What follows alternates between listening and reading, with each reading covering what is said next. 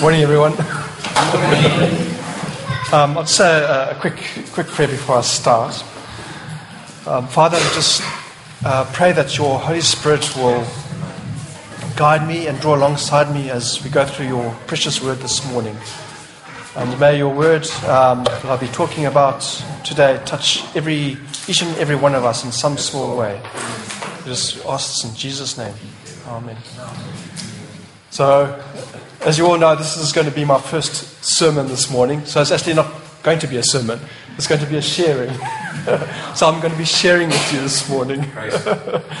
um, and I've titled the, um, the topic as Where God Guides, He Provides, Where He Leads, He Feeds. And um, there'll be a bit of personal testimony um, this morning as well as from others. So, that, that title, um, another way of looking at it is God's will, done in God's way, never lacks God's supply.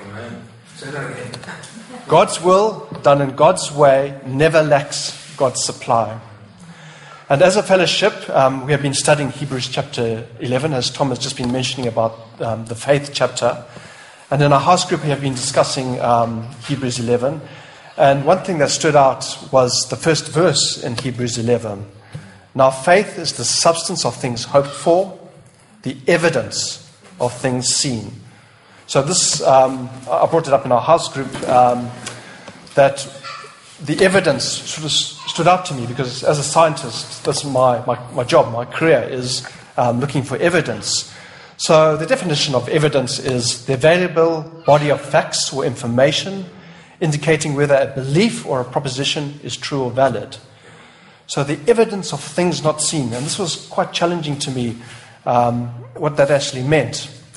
So, history, his story, is the story of God's saving presence leading people to faith and providing testimony which encourages us to uh, persevere in our faith. So, our testimony is our personal evidence.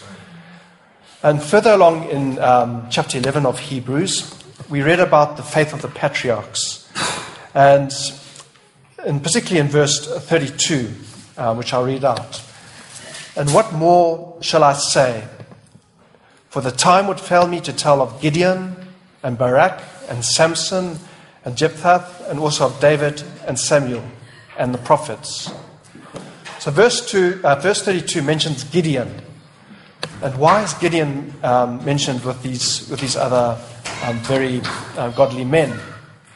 So, if you like um, to turn with me to Judges chapter 6, um, starting at verse 11. This is the, um, one of the famous um, chapter about Gideon.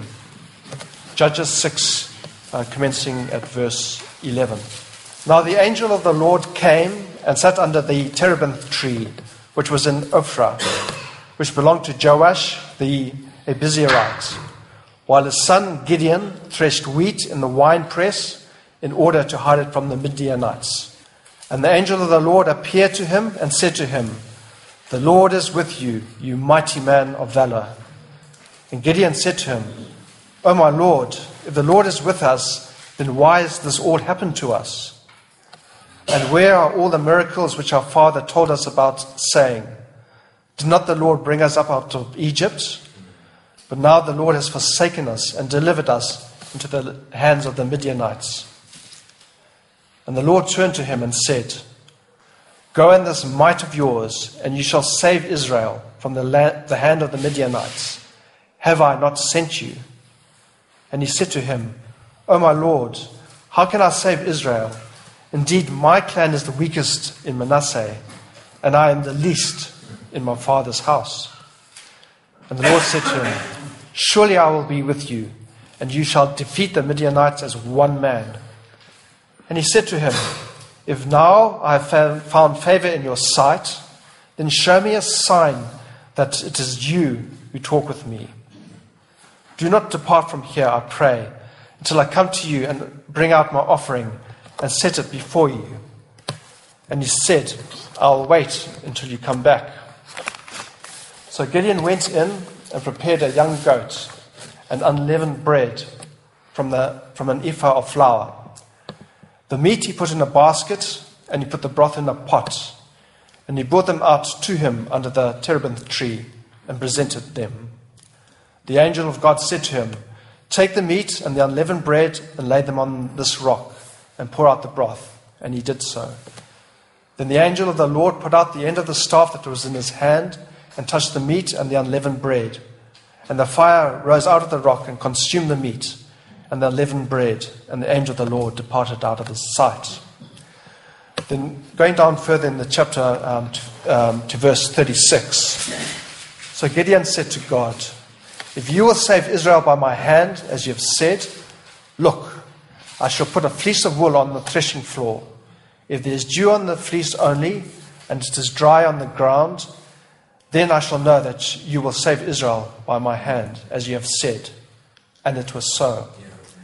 When he arose early in the next morning and squeezed the fleece together, he wrung the dew out of the fleece, a bowlful of water. Then Gideon said to God, Do not be angry with me, but let me speak just once more. Let me test, I pray, just once more with the fleece. Let it now be dry only on the fleece, but on all the ground let there be dew. And the God did so that night. And it was dry on the fleece only, but there was dew on all the ground. So from this passage, um, Gideon found that his own faith was weak and wavering, and therefore begged of God by signs to perfect what was lacking in his faith. He and his men were going to engage the Midianites, and understandably, um, he knew how serious the consequences would be if he got this message wrong for both himself and his men. So with Gideon, the real problem was with putting out the fleece, is that the fleece was placed out of doubt, not faith. Putting out a fleece is not a biblical method of determining the will of God. It is a method used by people like Gideon who lack the faith to simply trust the word of God. Some would argue that God honored Gideon's fleece. Some would even say that God had honored their fleece as well. God did indeed honor Gideon's fleece, but he did it because he was still developing Gideon's faith in the Lord. He did it because he understands our human weaknesses. In Psalm 103, verse 14, he knows our frame, he remembers that we are dust. So God understands our weaknesses. But so while God honored Gideon's feast in this story, it is not his will that we should determine the direction of our lives by seeking signs from God. Even Gideon knew this was wrong, and he, um, that was recognized in those chapters, that he knew what he was doing, asking for the, the second sign. He knew that he was doing what was wrong. But we have something that Gideon did not possess. We have the completed Word of God. God's will is that we take His Word, saturate our lives with His truth, and trust Him to take us where He will for His glory. So, how does God guide His people?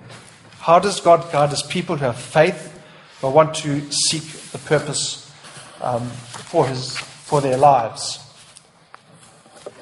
The Bible tells us exactly how God lead, leads us to know His will for our lives. And some examples. In John 16 13, however, when He, the Spirit of truth, has come, He will guide you to all truth.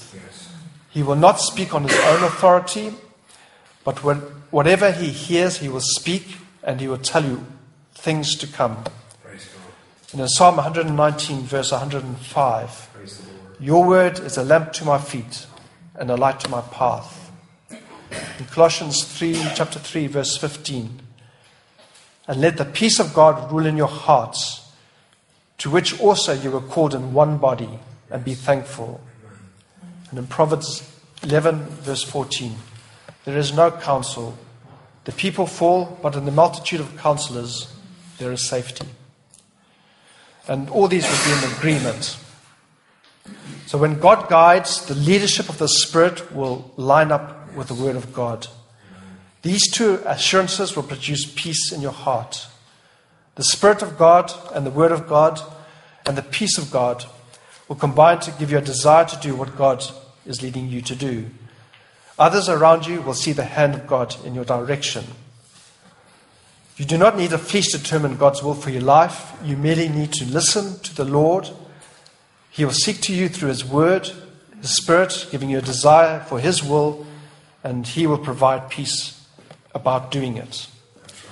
So, throughout my life, um, there are certain points where I pray to God uh, on very important decisions, whether it's career, etc., um, asking for guidance. And um, I've always sort of it as putting out the fleece, but it, actually it wasn't. Um, it was having faith that God will do something with my life, but it's just knowing where He's going to lead me. I wanted the, the assurance that um, I was going to be following His will and not just go off at a tangent, um, looking at um, doing my own thing.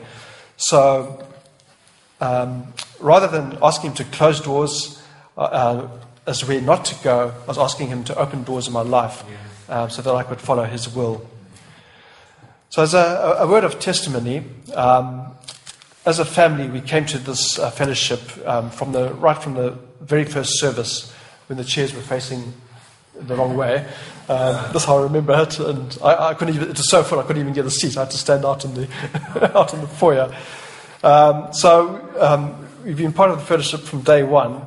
And as uh, many of you remember, um, my wife and I were working uh, shift work at Heathrow Airport, four days on, four days off.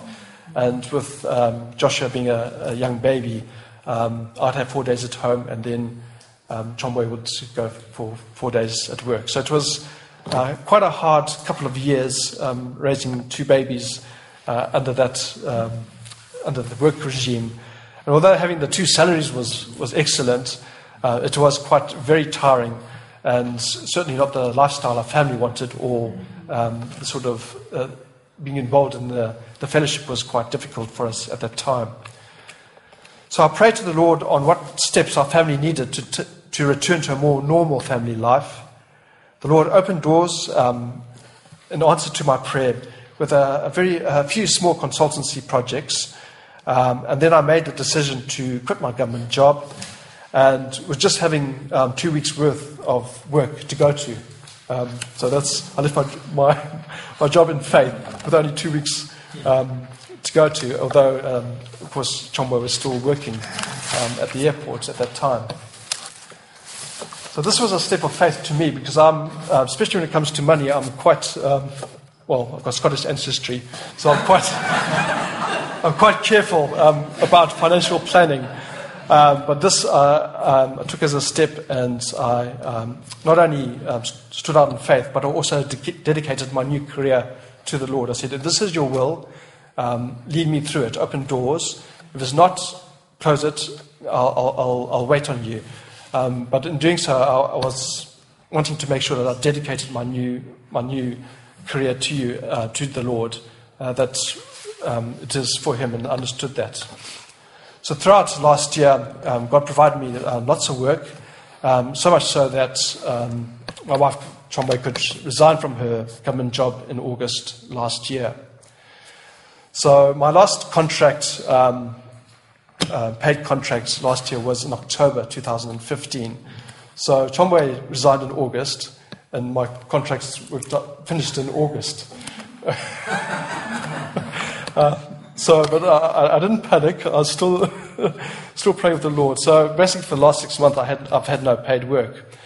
Um, so during that time, I was looking at other means of supplementing my, my income. I was at home. I, didn't want to watch daytime TV all day. You know, I, I, just can't do that sort of thing. So I was looking at other ways that I could work from home and um, supplement my, my income. You know, like selling on eBay or, or, Amazon, anything like that, just to, to keep the, the finances coming into the household. But um, through that time, especially in the, in the beginning of this year, January, February time, I was, I was constantly being blocked. You know, anything I tried to do, I was, I was getting this, this blocking. And uh, um, from my experiences and walk with God, I knew, okay, there's something spiritually happening here, and I was wondering what it was. Uh, but at the same time, uh, I was acutely aware that our savings would run out in, within months. Um, and then um, um, Chomboy's brother's um, wedding um, invitation came through. He was going to get married in March. So as a family, we had to make a decision whether Chomboy goes by himself or do we take a whole family to India uh, at a large expense. So uh, I got down on my knees again and prayed to the Lord, okay, um, please guide me in this. Am I being irresponsible for just going over uh, the whole family and the finances, that it would uh, entail? Um, or should I, um, can you just reveal to me, open a door, what I should do with this big financial decision for our family? Then the following day, I was watching a Christian video and came across the saying where God guides, He provides, where He leads, He feeds. I hadn't heard this before, so I was sort of um, struck, um, quite struck with these, these words. So I prayed that He would provide for my family, and that is where I know He's guiding me. That was my prayer. The following morning, I opened up my email, and there was a message from the team leader of our project that I applied to six months previously. And I, I quote the, the email I'd like to ask you to confirm that you are still interested and available in this project, and could you ask you, um, and ask you to outline your approximate availability for this year. So that was, that was God's provision. Um, this project that I've totally forgotten about, that I applied to about six months before, boom, came into my email box um, the day after um, I was on my knees praying for, for the guidance. So, based on this uh, provision, um, we decided to take the family across to India um, for um, Chomboy's brother's wedding. And it was a fantastic experience for them, meeting their cousins and aunts and um, really having a good time um, over there. And, and as you know, I've just returned yesterday from the first stage of this project. That this is the Caribbean project that actually I'm, I'm referring to. And the, the exciting um, fact about this that the this little mini mission that I've just completed, the fees that I'll be paid for it um, will be more or less exactly the same as the airfares to India. So those airfares are, are now covered. Um, and um, just amazing, it's uh, more or less exactly the same. So um, God just confirmed in another way that, um, that He was leading me um, where He wanted to me. So um, I'll just read a, a few uh, verses. Um, Matthew 6, uh, uh, Matthew chapter 6, verses 31 to 32. Therefore, do not be anxious, saying, What shall we eat? What shall we drink? And what shall we wear? For the Gentiles seek after all these things, and your heavenly Father knows that you need them all. And Luke chapter 12, verse 24. Consider the ravens they neither snow, sow or reap. They neither have storehouses or barn, and yet God feeds them. Of how much more value are you than birds? So, this is, um, again, these verses are confirming um, the Lord's promises to me and to us. I was once reminded about the words of the wise King Solomon in Proverbs chapter 3, verses 5 to 6. Trust in the Lord with all your heart and lean not on your own understanding. In all your ways, acknowledge him, and he shall direct your paths. The Bible makes it possible for us to glean God's thoughts on every major of our lives. God is an expert on human condition. He knows what we lack, He knows what we need.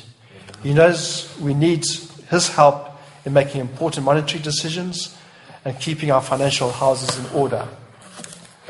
And as we've seen, the Bible is full of sound advice about money matters. It even cautions us not to be so concerned about them that we seriously neglect other important aspects of our lives. And this is one area that um, I've been really challenged, especially when I was in my 20s and 30s. Um, I was you know, quite concerned about um, the uh, money matters. Our dependence is to be on God and not on money.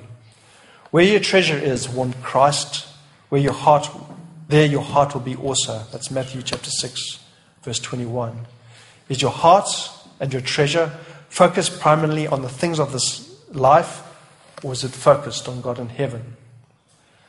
The scriptures teach us not to set our hearts on riches, but to help people in genuine need and generously support the work of sharing God's truth with others. Such priorities are an important part of loving our neighbors as ourselves. We should seek to live a balanced life, putting our finances into pro- proper perspective. One of the ancients asked of God, Give me neither poverty or riches, feed me with the food allotted to me. Proverbs 30, verse 8. So I'd like to um, tell you some other testimonies, um, and a lot of you will know George Muller. Um, we borrowed the book from Kim a few months ago, so he popped into my mind. If you want to read about someone who lived his entire life by faith, read the story of this man. When George Muller first became a Christian, he felt that God was leading him to be a missionary. So he was biblically trained at the best school, had the desire to preach, and the ability to speak many languages. He was completely ready for a life of evangelism. Guess what happened? God detoured Muller and led him to open orphanages in Bristol, England. From his latter 20s to the age of 70, he took care of over 10,000 children with God's help alone. Not once in all those years did he ask for financial help from anyone other than God himself. There were days he didn't have food to serve the children, but he never doubted that God would provide. And God did provide for them. Miracle after miracle happened at the orphanages. Unexpected food would arrive at the door just in time for meals. People came by to give a gift, and many times it was the exact amount needed to pay a bill. These things happened not because Muller told anyone of his need, but because of God alone. I'll just quote some from some of his writings.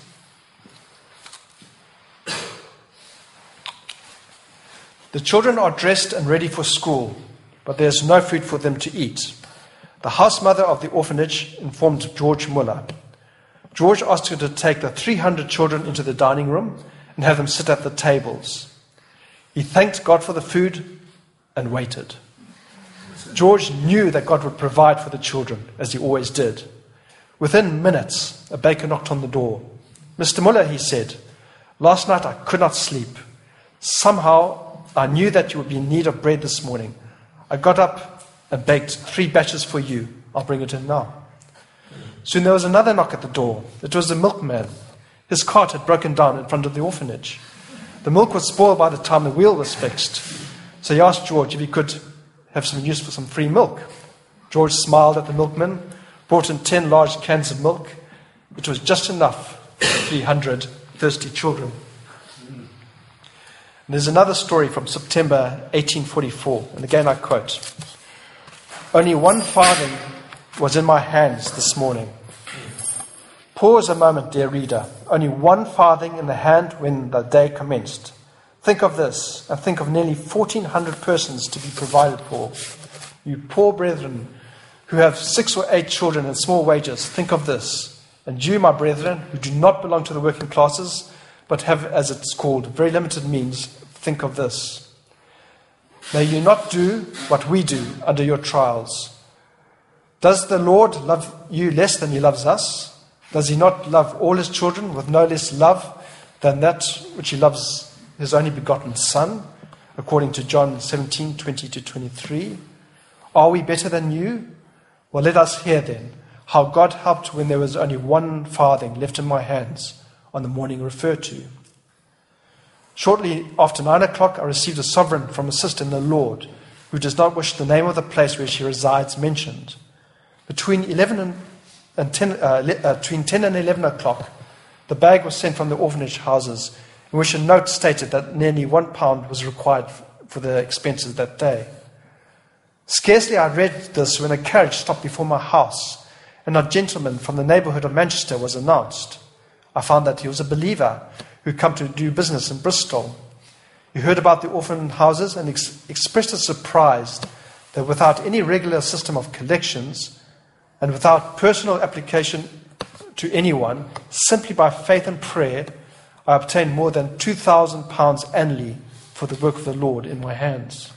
This brother, whom I've never seen before and whose name I did not even know before he came in, gave me two pounds as an um, exemplification of what it's um, stated to him. And another uh, testimony um, about George Muller's work. Charles Inglis, um, the well known evangelist, relates the following remarkable incident involving George Muller. And I quote again from his writings. When I first came to America 31 years ago, I crossed the Atlantic with the captain of the steamer, who was one of the most devoted men I ever knew. And when we were off the banks of Newfoundland, he said to me, Mr. Inglis, the last time I crossed here, five weeks ago, one of the most extraordinary things happened that completely revolution, revolutionized the whole of my Christian life. Up to that time, I was one of your ordinary Christians. We had a man of God on board, George Muller of Bristol. He had been on the bridge for 22 hours. I mean, I had been on the bridge for 22 hours and never left it. And then I was startled by someone tapping me on the shoulder. It was George Muller. Captain, he said, I've come to tell you that I must be in Quebec on Saturday afternoon. This was Wednesday. It's impossible, I said. Very well. If your ship can't take me to God, I will find some other means of locomotion to take me. I've never broken an engagement in 57 years. I will willingly help you, but how can I? I'm helpless. Let us go down to the chart room and pray, he said. I looked at this man and thought to myself, what lunatic asylum could this man have come from? I've never heard of such a thing. Mr. Muller, I said, do you know how dense this fog is? No, he replied. My eye is not on the density of the fog, but on the living God, who controls every circumstance in my life. He went down on his knees and he prayed one of the most simplest prayers. I thought to myself, that would suit a children's class where the, where the children were not more than eight or nine years old. The burden of the prayer was something like this O Lord, if it's consistent with thy will, please remove this fog in five minutes. You know the engagement you made me in Quebec for Saturday? I believe it is your will. When he had finished, I was going to pray, but he put a hand on my shoulder and told me not to pray. First, he said, You do not believe God will do it. And second, I believe he has done it. and there is no need for whatever for you to go and pray about it. I looked at him, and George Muller said to this, said this, Captain, I have known for the Lord for 57 years, and there's never been a single day that I've failed to gain an audience with the king. Get up, Captain, and open the door, and you will find the fog gone. I got up, and the fog was gone. And on Saturday afternoon, George Muller was in Quebec. So we've heard a, um, a few testimonies of how God leads, confirming his will for us. The testimonies of George Muller revealed how he knew whether God was guiding him or leading him. George Muller waited on, on the Lord. He listened and heard that God, what was, God was saying to him. The Bible provides a lovely story of the value of listening and, more importantly, hearing what the Lord has in plan for our lives. So, if you'd like to turn to 1 Samuel chapter 3, 1 Samuel 3, and we'll be reading um, verses 1 to 19. 1 Samuel 3, verse 1. Now the boy Samuel ministered to the Lord before Eli, and the word of the Lord was rare in those days. There was no widespread revelation. And it came to pass at that time, while Eli was lying down in his place, and when his eyes had begun to grow so dim he could not see. And before the lamp of God went out in the tabernacle, the Lord, where the ark was, and while Samuel was lying down, that the Lord called Samuel. And he answered, Here I am. So he ran to Eli and said, Here I am. You called me. And he said, I did not call. Lie down again. And he went and lay down. And the Lord said again, Samuel. So Samuel arose and went to Eli and said, Here I am, for you called me. He answered, I did not call my son. Lie down again. Now Samuel did not know the Lord, nor was the word of the Lord yet revealed to him. And the Lord called Samuel again, the third time. He arose and went to Eli and said, Here I am. You did, for you, you did call me. And Eli perceived that the Lord had called the boy. Therefore Eli said to Samuel, Go, lie down, and it shall be. If he calls you, that you must say, Speak, Lord, for your servant hears. So Samuel went and lay down in his place. And the Lord came and stood and called as other times, Samuel, Samuel. And Samuel answered, Speak, for your servant hears. Then the Lord said to Samuel, Behold, I'll do something in Israel at which both ears of everyone who hears it will tingle. In that day I will perform against Eli all that I have spoken concerning his house from the beginning to the end. For I have told him that I will judge his house forever for the iniquity which he knows, because his sons made themselves vile, and he did not restrain them. And therefore I have sworn to the house of Eli that the iniquity of Eli's house shall be not be atoned for any, by sacrifice or offering forever. So Samuel lay down until morning and opened the doors of the house of the Lord. And Samuel was afraid to tell Eli the vision. Then Eli called Samuel and said, Samuel, my son. He answered, Here I am. And he said, What is the word that the Lord spoke to you? Please do not hide it from me. God, do so to you and more so. And if you hide anything from me of all these things that he said to you, then Samuel told him everything and hid nothing from him. And he said, It is the Lord, let him do what is, seems good to him. So Samuel grew, and the Lord was with him, and let none of his words fall to the ground. So, with this passage, um, we have the Lord waking up a, a very young lad, Samuel, who, in obedience to hear him when the high priest could not, when did we hear the, the, voice of the Lord speaking to us? So, from this passage, we learn that the word of God was rare in those days, for the Lord, the Lord had no one to speak to. Eli, though himself a godly man and loved by the people, was weak and had no command of his own family. His two sons had strayed away, and his family was now under the judgment of the Lord. God could, could not communicate with Israel's high priest. Eli didn't listen and could not hear the Lord. Are we listening to the Lord today? In Mark chapter 4, verse 9, he said to them, He who has ears to hear, let him hear. Listening is not hearing. How tuned are we to hear what is God saying to us?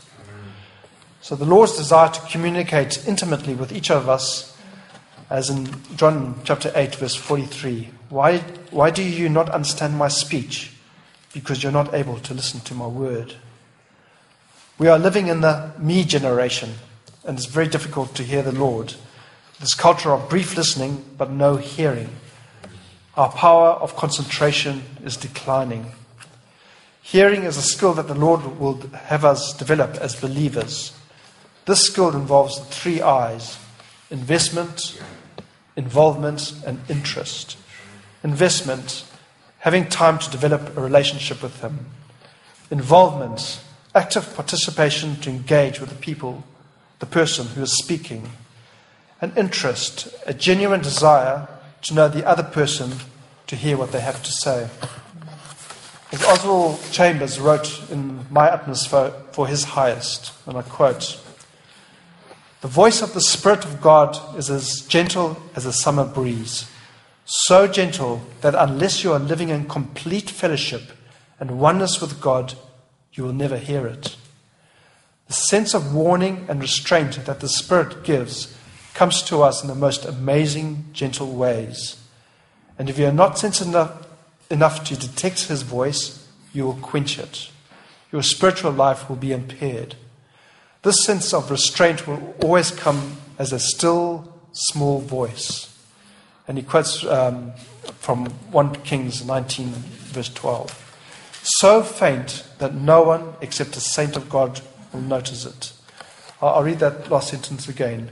This sense of restraint will always come as a still, small voice, so faint that no one except a saint of God will notice it. At times, we may be called to, prove, to prove our faithfulness by um, enduring trials and overcoming obstacles of our faith as evidence of our continued commitment to serving God. His truly converted people are designated in the scriptures as the body of Christ. And we talked about that again this morning, as in 1 Corinthians 12, verse 27. And the church of the living God, 1 Timothy 3:15. God has made it clear who his real disciples are. They are first called to repentance by having their minds opened to accurately understand the teachings of the scriptures. If they respond by choosing to surrender their will to God, so His Spirit can guide both their hearts and their conduct, they are chosen for salvation, to have a part in His eternal kingdom. Then all who remain loyally obedient to Him are the true, called, chosen, and faithful people of God. So, for example, if you were to build a memorial, what would you want to remember? What would it stand for? What do you want to make sure that you don't forget? So, if your life was a memorial, um, Would it be your job, your house, your salary, your accomplishments? But your God's legacy, and your legacy is made up of the moments that made a difference for God's kingdom, the relationships that had eternal significance, and the ways you worshipped the Savior. So, in closing, um, lead back to the, the title of this uh, talk What God starts, He finishes. Where God guides, He provides. And where God leads, He meets our needs. So, where God guides, He provides, but He is going to test us first because there is no testimony without a test. And it is our testimonies that provide the evidence of our faith. Thank you. We just pray, stay there, David. Thank you so much. Such an encouragement, you know, to hear your life and taking from the scriptures and also teaching us from the life of others, like George Muller and others. The God of Muller is still around. We just know it doesn't just stay in the pages of history. And he has proved to you as a living testimony to you and your family. Let's come to the Lord and just thank the Lord for our brother David. And as we open up the pulpit to him in the future, that God will use him among us. And as he takes responsibility and willingness to serve, not only you, you, Lord, and his family and the church, and we pray you bless him. And Lord, you're nobody's debtor. You are a great provider. Thank you, Lord, for providing for my brother in recent months. And what are you going to do again in a few weeks' time? Provide for him. And Lord, like all of us, help us to give of the substance that you give us to bless you, first of all, so that we will have grain in the storehouse, oil in our pots. And Father, thank you for teaching us today. Pray for David and for Chung Boy and the children, Joshua and Rachel, Pumpkin. Bless them. Provide for them. And take care of them. And Lord, we pray that you'll equip our brother more and more in the Word of God. More and more how to divide the Word of God. To hunger and thirst to know your ways. And to bring more of his experience to the body and to encourage and to strengthen. To have the test, tested testimony. So thank you for feeding us through your word this day. And bless him in Jesus' name. Amém.